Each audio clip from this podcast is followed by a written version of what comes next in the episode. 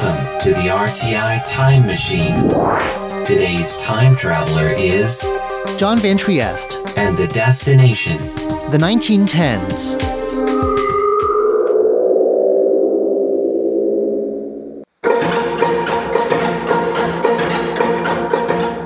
In cities around the world, there are many historic buildings that have fallen into disrepair. Some are remnants of an industry whose time has come to an end. Others are victims of circumstance, places whose occupants just moved on. Cities might choose to condemn these old buildings and turn the land over to other uses. But one complex of buildings in central Taipei shows that there is another way. These buildings demonstrate that not only can old buildings be brought back to life, they can also become centers of art, culture, and tourism.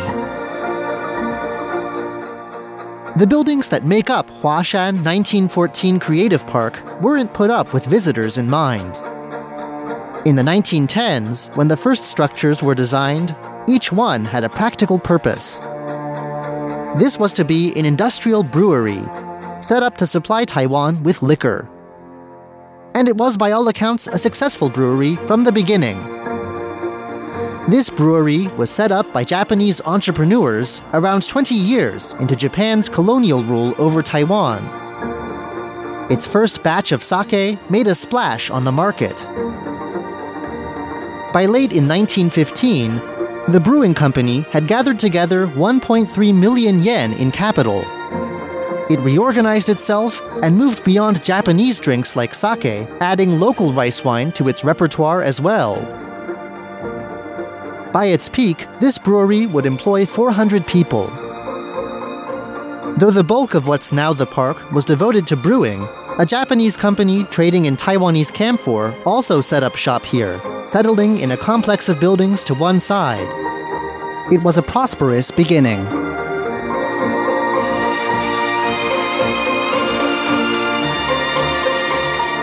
During its 50 years under Japanese rule, Taiwan didn't stand still and the park as we know it today is the result of changes in the way things were run during the 1920s.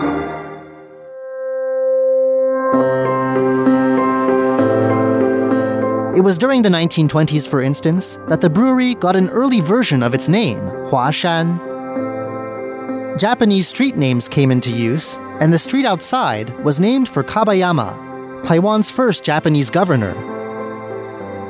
If you look at the characters in the Japanese name Kabayama and the Chinese name Huashan, you'll notice that they are nearly the same. Most importantly, though, the 1920s also saw the colonial government declare a monopoly on important commodities. Among them were alcohol and camphor. The brewery was finally bought out by the government in 1929, and a wave of construction around this time has given us many of the buildings we still see. The brewery continued to be a major producer of alcohol through the 1920s. And though under new management, it continued to fill Taiwan's demand for liquor until 1945. That year, with the end of World War II, Japanese rule on Taiwan came to an end. The Republic of China government replaced Japanese rule, but it kept up the alcohol monopoly it had inherited. As it took over the brewery, it chopped off part of the first character in Kabayama's name, giving us the Chinese name Huashan that we use today. Of course, the post war period brought more than just a name change. The brewery now added cassava liquor, fruit liquors, and other new products to its line. New products, new management yet again, but the same monopoly and the same popularity. Things continued on this way for decades. There were signs around that the world was changing. By the 1960s, for instance, chemical substitutes had shuttered the old camphor business. But the closing of the camphor factory next door just gave the brewery more space for storing all its bottles. Still, changing times did eventually catch up with the place.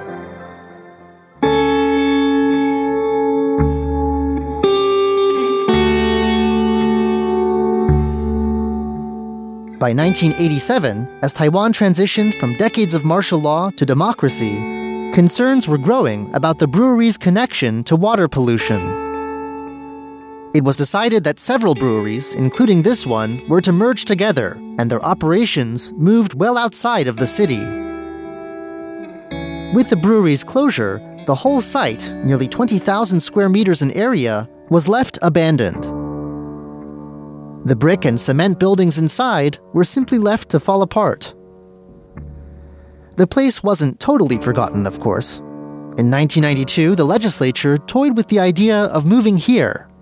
But costs and controversies saw those plans scrapped.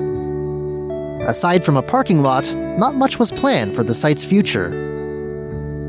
It was a great wasteland in the middle of the city,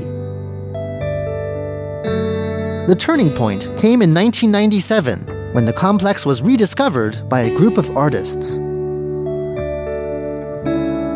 Late that year, a performance troupe called the Golden Bough Theater Group put on a show inside the old rice wine plant. It seemed to the group like a perfect way to put a derelict old place to new use. Maybe through art, it could even be brought to new life. The group had not been invited to perform, though. While the alcohol monopoly had left, this was still state property, and what the artists were doing was trespassing. When word got out, the director of the group was arrested. The arrest, though, set off a big and unexpected discussion about whether the artists might be onto something. The place wasn't being used after all, by the next year, even some cultural officials had been convinced that the artists had a point. The idea of a cultural park began to gain traction.